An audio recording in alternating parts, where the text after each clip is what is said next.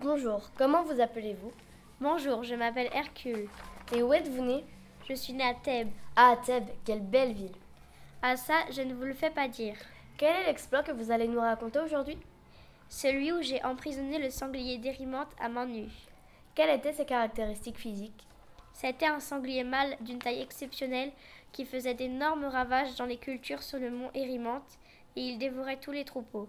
Oh, et comment s'est passé votre combat J'ai d'abord essayé de faire sortir le monstre de son repère, mais en vain. Ah bon Alors comment avez-vous fait J'ai poussé de terribles cris et il est sorti de sa caverne. Pouvez-vous nous faire une démonstration Bien sûr. Merci pour cette démonstration. De rien, mais le jour du combat, je l'ai fait beaucoup plus fort car ici, je tiens à ma dignité. Je comprends. Bref, comment s'est passé votre combat Une fois le monstre sorti de son repère, je l'ai poursuivi et je l'ai harcelé à coups de pierre. La bête devait être, ép- être épuisée.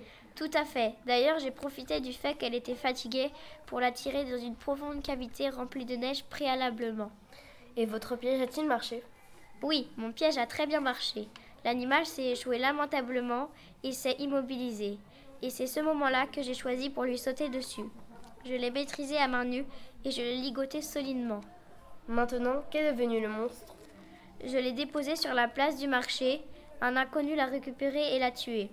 Ses défenses ont été déposées et conservées dans le temple d'Apollon à Cume. Merci pour cette interview. Au revoir. Interview réalisée par Mélo et Mayette. Et Alice Gachelin de 6e B.